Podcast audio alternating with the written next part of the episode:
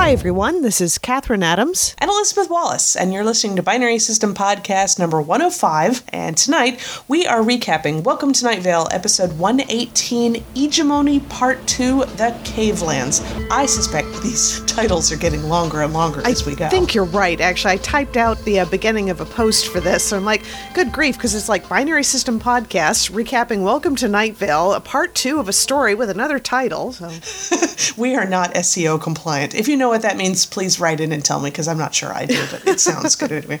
But yes, we've listened to this episode and we're going to spoil the hell out of it, so you probably got to listen to it first. You know how all this works. But we started out, hilariously, Cecil recapped last week's episode. I'm like, man, we're recapping Cecil's recap of last week's episode. This is getting kind of meta here. Yeah, and the fact that Cecil was telling everything in this episode as a story of something that had already happened sort of took a lot of the tension out of things. So you didn't have to worry about something jumping at him because he's just telling the story. Yeah, Hannah was actually talking about that, about how Night Vale, the whole framework of the story is that he's recording it in a recording studio. And she says it's interesting that there are a lot of fiction podcasts that do that. It's like, because it's a radio show, you have to build it as a radio show. And she says it's funny the number of shows that don't get away from that. And I'm like, that's that's probably pretty true. Yeah, actually. yeah. I mean, a lot of the tension that we have had is when something actually comes to the radio station to attack Cecil. So uh, Exactly. yeah, he either has to be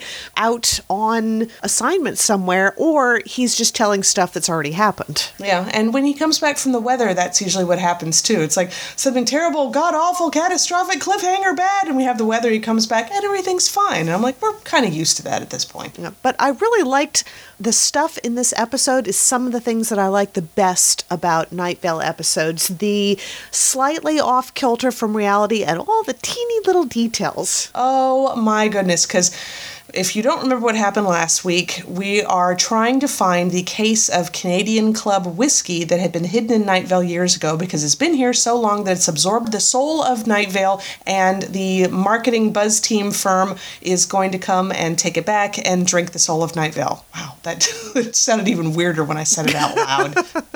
but the people who have recovered the case are the baristas. And the baristas are apparently gentle creatures, and I had to do a little bit of research about them to see if we had already been given some backstory. I could have almost remembered, like, maybe something had happened in the first Night Vale novel because they weren't always talked about that you know just suddenly there's a barista district and every place is flooded with baristas and they actually hang out outside the ace hardware in the mornings to try to get jobs because there's way more baristas than night vale can support but that pretty much seems to be it. That's the state of affairs that there weren't any and then suddenly we're flooded with them in night vale which spoilers is going to become important later on. exactly Cecil and Janice are going to infiltrate the barista district, so Cecil has to get into a barista costume. So we get all the little details about what a barista costume actually looks like. And Janice has all a lot of the accessories that you need because she wore a barista costume in her what her job fair uh, or job parade or something. Or yeah, yeah, there was like a parade last year for like jobs or employments or whatever and that's what she decided to dress as. And like you remember the favorite coffee shop in the latest Night Vale novel was called the Spiky Hammer. Apparently that's traditional barista accoutrements I guess it's like he actually got himself a traditional spiky coffee hammer yeah, and he had to wear furs and he had to make sure there was the right number of armholes in the costume. And I'm just thinking because they never really specify that. Like, how many arms do baristas have then? It's true. And he also had to get his mustache all set up because they have this like very curly, elaborate mustache that sometimes holds like utensils and sweetener packets and stuff like that. So this whole thing is cosplay bait. it oh, really Oh, it's is. wonderful, yes. And he does manage to successfully infiltrate the crowd of baristas coming home at the Ace Hardware lot. And I believe their underground habitat is underneath a crate in the back of the Ace Hardware lot, something like that. Yeah, I think so. And you can, you, it's kind of covered up by the scent of espresso coming out of there, is why more people don't go into that crate. Yeah, and you know the music that gets piped there constantly, like Norah Jones albums, Right. and the fact that the cave habitat is flowing with coffee, just coffee dripping off the stalactites and flowing along in cave uh, lakes, and just.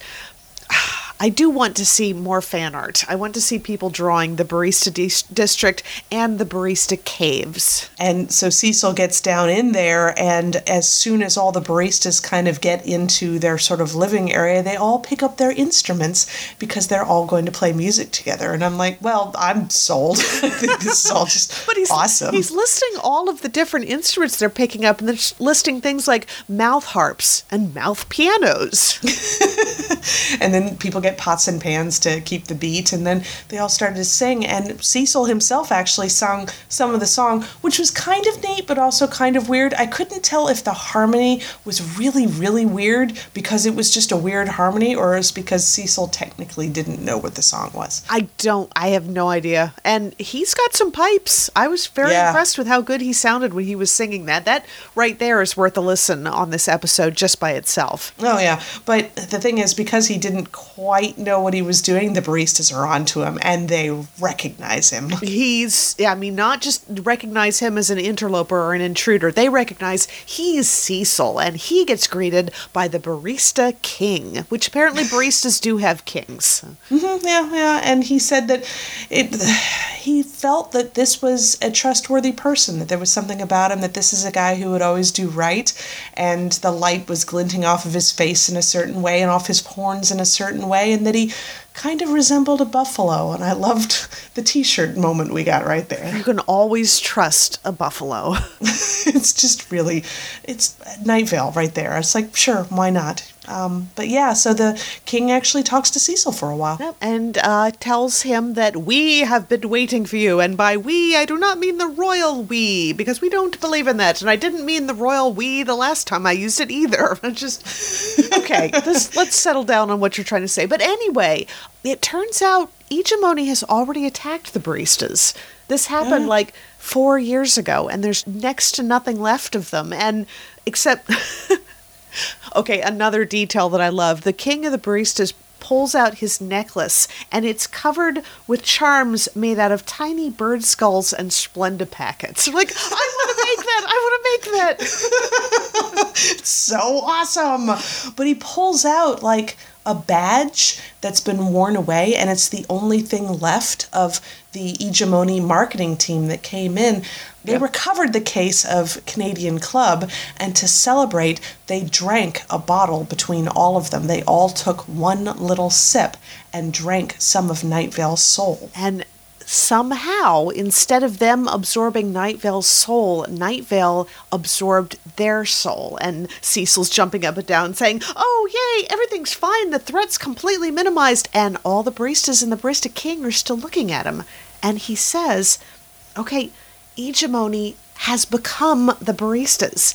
That's where all the baristas came. This happened Yes. four years ago, and suddenly the town is flooded with baristas because the entire hegemony street team was transformed into something that wanted to serve Night Vale. Right, and by serve Night Vale, they literally served Night Vale because you can find coffee all over Night Vale, including a lot of coffee that has shots of Canadian Club whiskey in it. They served Night Vale back to itself. Yes. In order to save Night Vale. Isn't that awesome? just I was like, ah, I love that. It just all folded in on itself and everything. And so, yeah, this is the Hegemony team. This was the Hegemony team, but now they are really, really. You can't absorb the soul of a city or have the soul of a city absorb you without wanting to protect it. And so they're talking to Cecil. They are not cool with the fact that the Night Vale Radio's new sponsor is money because they said if a drug had the side effects that money has, it would be illegal. And I'm like, wow, they're not wrong. That's deep. yeah, it is. I like that. It was also kind of on the nose. I mean, they're talking about all the problems that money does and that they don't want money to be the sponsor. They want it to be sponsored by love. And I'm like, I'm digging the message, but it is really on the nose. Yeah, and Cecil seems to agree because he said his reaction was, okay. And then he mm. explains, and I said it like that really sarcastically, but Yeah. money is apparently something that will cause Hegemony to continue to try to attack Night Vale, that they will keep coming after Night Vale until they can figure out a way to distill the soul of Night Vale. And Yeah. I guess that would be bad. yeah, yeah. But Cecil knows that there would be something that would be better even than love to protect the city, and that would be science. Yes, because the Barista King said that Hegemony will be coming after them with violence and subterfuge and dream fluencing and everything you can imagine and science. And I just perked up. What? They're coming after with science? I think we know who could deal with that. because Cecil says, "You know what's mightier than science? More science."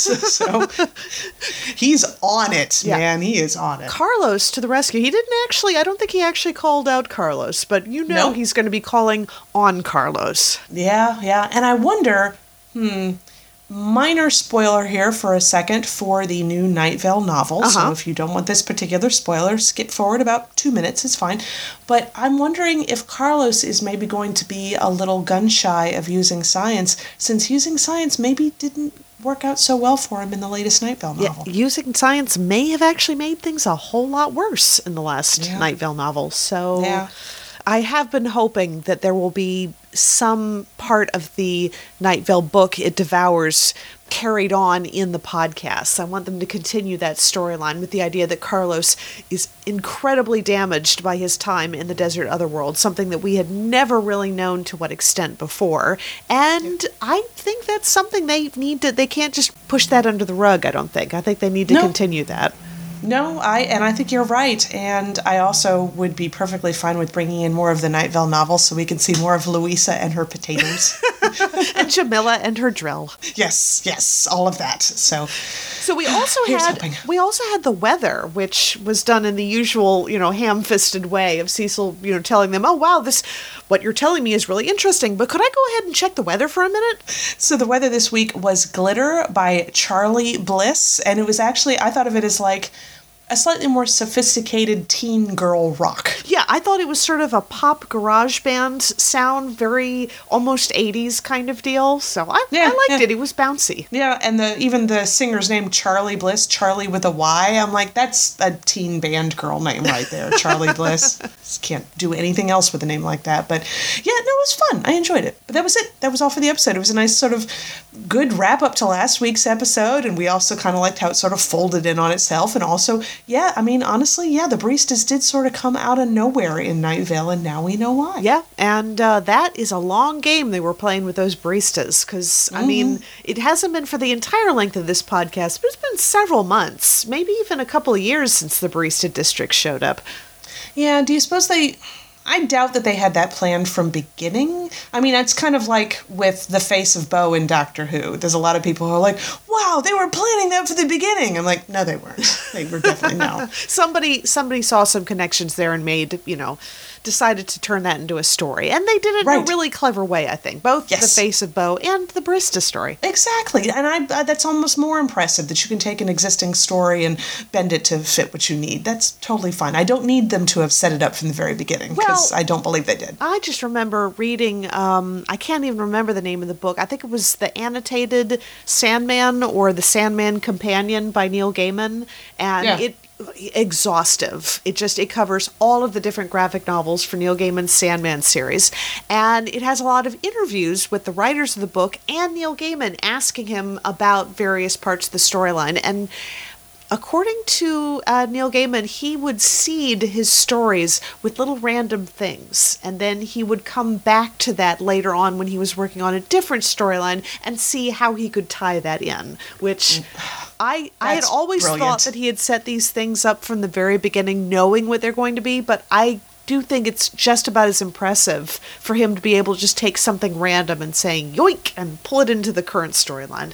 And I know I've said this before, but Neil Gaiman in an interview, I heard him say when someone asked him, is it hard to write a story when someone has told you what it needs to be about, or would you rather write about just anything? And he said, Well, it's hard to write about just anything. It's too big of a thing. You have to have sort of a box to fit it in. It's like if someone came to me and said, Write a story about Shakespeare and cats, my first response would be, Oh, that's very dumb. And then I'd go, Oh, hang on. What if Shakespeare's plays were written by his cats? And I'm like, Please write that story, Neil. But I can see him doing that to like later on as a way to give him a little creative boost to be like, hey, that one little detail that I put in there, what can I do with that?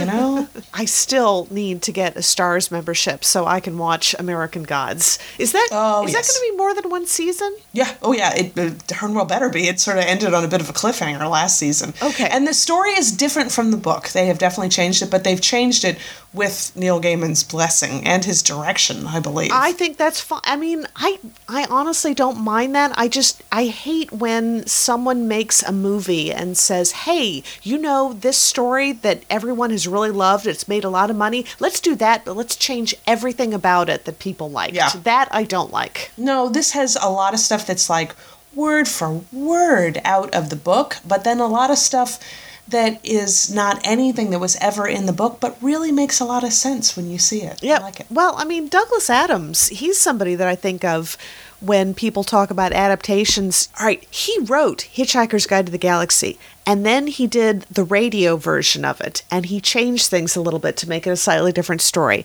And then he did the TV series, and he changed things a little bit to make a different story. And then he did a movie, and he changed it. He had a different version not everything, but just enough to make it new for people. And that's, Right. I can't really complain about, oh no, my God, it's got to be absolutely faithful. If the creator himself is looking in on these changes, that's fine. So just, just make sure that you're not betraying it, um, George Lucas. Yeah, right. and Neil Gaiman has he's actually spoken out about the creation of this show and how much he approves of all the things and how much he loves. Have you watched the intro, the little recording of the intro? I haven't watched a darn thing about it. I am so slack with that. Man, if you can find a high quality version of the intro just to watch that, it's really, really well done. Like it fits the tone of exactly what the book and the show is about. Oh, it's really, my. really nice. And then you've got Ian McShane, who of course was Al Swearingen on Deadwood. God, I forgot it for a second. Yeah, and he plays well. Spoilers. Odin. Apparently, that was supposed to be a secret for a while, and I'm just—he's Wednesday, you know, of course. And people were like, he apparently said that in an interview. I was like, what? He's Odin, and I'm like, did people not know that? Was that a secret? Okay, I guess fine. so. Maybe for some people who haven't read the book or don't know too much Norse mythology. But I get the idea nowadays, what with the Marvel movies and Thor and Ragnarok and all that, there's probably a lot more people have a bit more of a grasp of the characters of the Norse myths than used to be. I would hope so, but you never know. But anyway, but um, yeah, so that's all of Night Vale. Hey, uh, question for you: Have you finished watching the newest season of Stranger Things? I have not. I only watched the first season, the first episode. Ah, good. I just finished it up last night. Binged through the like the last three episodes Holy once. It's cow. good. Oh, is it Yeah, really like it. good? Well, that's good. We're actually a few episodes away from finally finishing the new Twin Peaks series. Oh, I haven't watched any of that. Not even one single moment of it. Well, I really have to finish watching it because, according to my friend Lydia, hi Lydia, she told me that Mark Frost has another book out for Twin Peaks, and it is Ooh. meant to be read after you finish the series because the series is just, it stops. And I asked Lydia, oh, so maybe if it did well enough, they'll consider doing another season? She said, oh no, they're done. like, oh, Oh. okay. But the oh, book right. actually gives you a little more information. So I want to read that, but I have to finish watching the series first. Okay, all right. I'm gonna need to get caught up on that. I actually I had watched some Stranger Things and I put it aside because I started watching second season of Mr. Robot, which is good. I'm enjoying it. But my coworkers were all big fans of the first season of Stranger Things, and they've already finished all of it. And it got to where they were harassing me at work about it. Like I'd go get coffee and I'd come back and everybody go shh shh shh shh, and I'm like. You're talking about Stranger Things, aren't you? And they're like, finish it. I'm like, I will. So Nathan actually spotted somebody at uh, NC Comic Con wearing uh, the Stranger Things wall from the first season. I love it. And there is another, I can think of a couple different ways that they could do a different kind of wall for this second season. Oh, so you'll have good. to watch it. So Oh, yeah. I've got Yeah, there's a bunch of ideas I can have because if I could see me and my coworkers doing a Stranger Things group costume again for next Halloween, and I've got some ideas. Oh my goodness. So I've got to watch, okay, I've got to finish watching The Defenders. I got to finish watching Stranger Things. Got to finish watching Twin Peaks season three. Got to start watching American Gods. Um, am I missing anything? I think I'm probably Oh, missing a lot. It's just there's just a lot of good TV out there. It's awesome. Oh, The Punisher just got started. People have been saying good things about that one. Well, that's good. Okay. Yeah. Yeah. now I'll have to. Well, I got to finish watching Defenders first, I guess. I don't want to jump in on some, another Marvel property until I finish the last one. And speaking of Marvel properties, I haven't seen Thor Ragnarok yet. Oh, I think you're gonna like that one, but it is kind of ridiculous in places. Not goofy ridiculous, but it is. It's got the most humor in it of any single Marvel movie or TV show that I've seen yet. Even more so than Guardians of the Galaxy.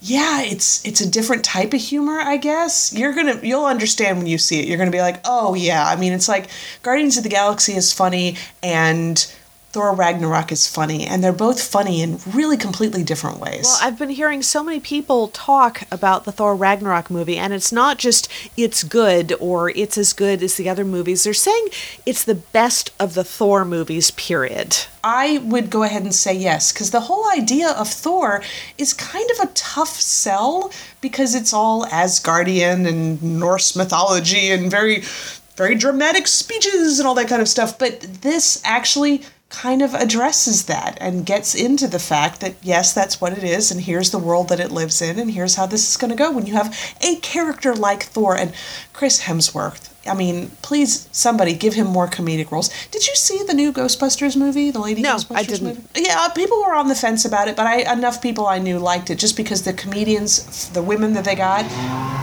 Sorry, everybody heck? drink. There's traffic noise. Motorcycle. It's not a siren. Do we drink when there's just traffic noise?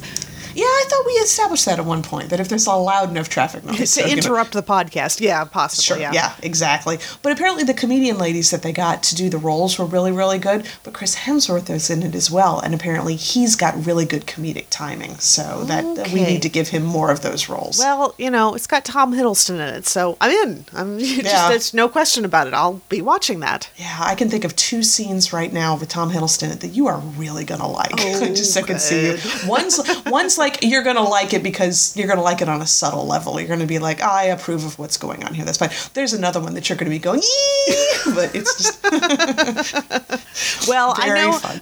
Vincent uh, posts some memes about the Thor Ragnarok movie, and he's especially taken with Cate Blanchett as Hela. Is that her Yes. character's name? Yeah, Yep, he yep. said uh, whenever she was on the screen, he'd be like completely mesmerized, and he thought at one or two points he was actually purring. Oh, I yeah, she's really good. She is very, very good. And apparently that headdress that she wears from time to time, Uh-huh.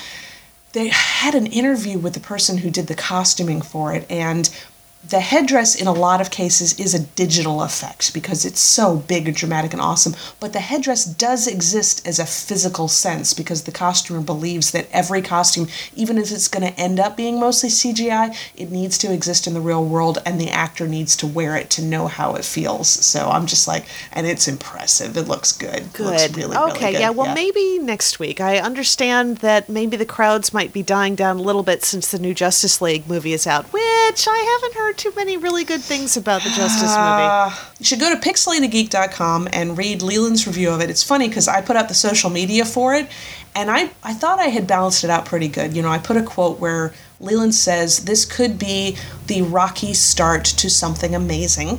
And then I said, It ain't perfect, but Leland spells out all the reasons why he, or I think it's all the things he loved about it, I Uh-huh. think.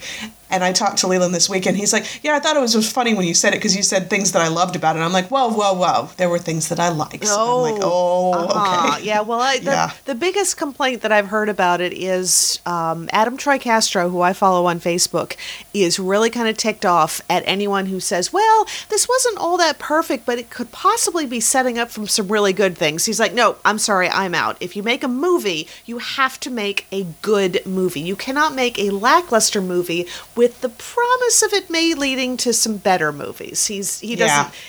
he's not a fan of that whole mindset. This idea that we've got to shell out our $10 movie ticket to sit through a kind of okay movie on the promise that we'll get something better later. Yeah, and DC has this habit of hesitating partway through, or unfortunately, in this case, you know, uh, Snyder had to leave because of a family tragedy, so that's not a good reason to leave.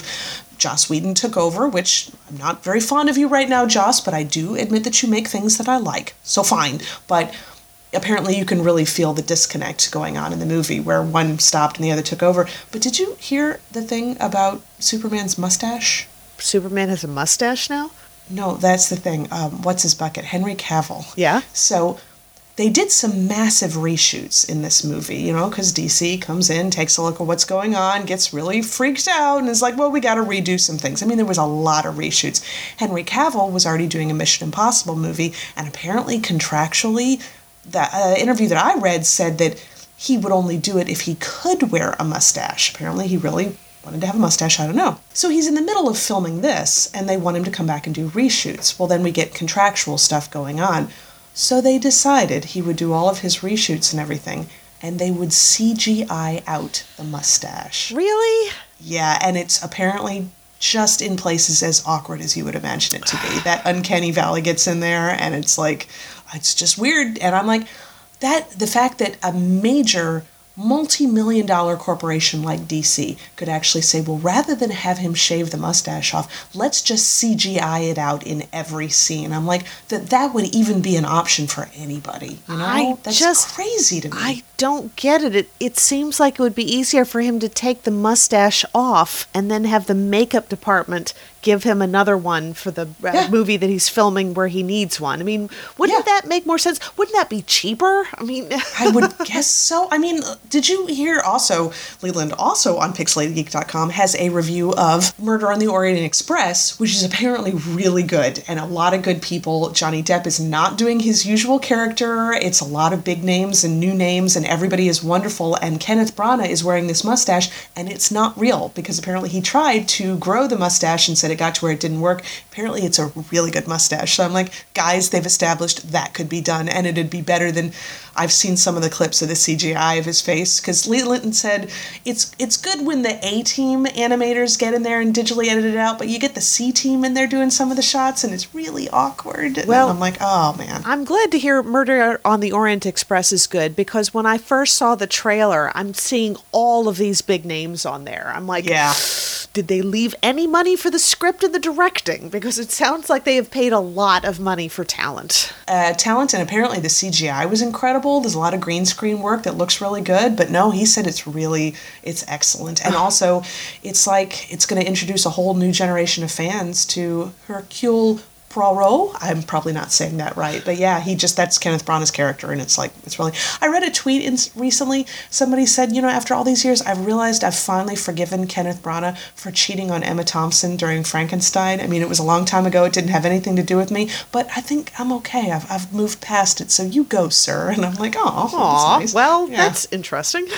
yeah, no, yeah, that's he hooked up with his leading lady is what happened. So that broke my heart. So Uh, Well, you know. me too, because he was the example that I used with see, see, you know, he and you know Emma Thompson are still together. Hollywood marriages can work, and then they didn't. I know um, so many of them don't. Just uh, that's fine, whatever. Yes, you know? yes, we won't. We will try not to be too invested in the relationship of the actors playing the characters that we like, because you No, know, that true. that can lead to heartbreak right there. Also, it's really not any of our business. well, yes, of course, that goes without saying. Right. Yeah, Fine. not fine. not only have I never met any of these people, I'm not sure that I have ever met anyone who's met any of these people. So Right, pretty far right. removed from all of it. So I think I think on Facebook now I need to start just I need to put together a post about all the things I need to be watching now, and then I can maybe have a little check mark next to each of them because there's a lot at this point. I can't remember a time when I had this many things that I needed to catch up on just with movies and TV. I know, and it's all stuff that people like and is good, and I think that's awesome. And then somebody will send me some random thing like I still haven't watched Let the Right One In, which you have told me before is really uh, a worth watch if you like vampires. I think you will like that. I think think you will like just one little side, but the way they interpret the a vampire can't come inside unless they've been invited. I think you'll like nice. that. Good, good. That's on my list with everything else. Everything else. but on that note, make sure to check out pixelatedgeek.com because we've got the movie reviews, the book reviews, the comic book reviews. I am going to post a photo gallery.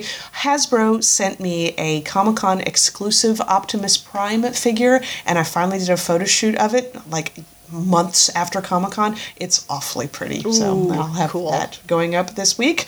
But all of that and all of the podcasts and Leland's Spookeasy podcast and the Lost in Sci-Fi podcast, which we're doing about once a month nowadays, which is pretty good on the schedule. But uh, all of that, pixelatedgeek.com. I guess next week we will probably talk about more things that are going on in the Nerdosphere that we've actually finally managed to watch. Maybe. Maybe. but one way or the other, we will talk to everybody in one week. Talk to y'all later.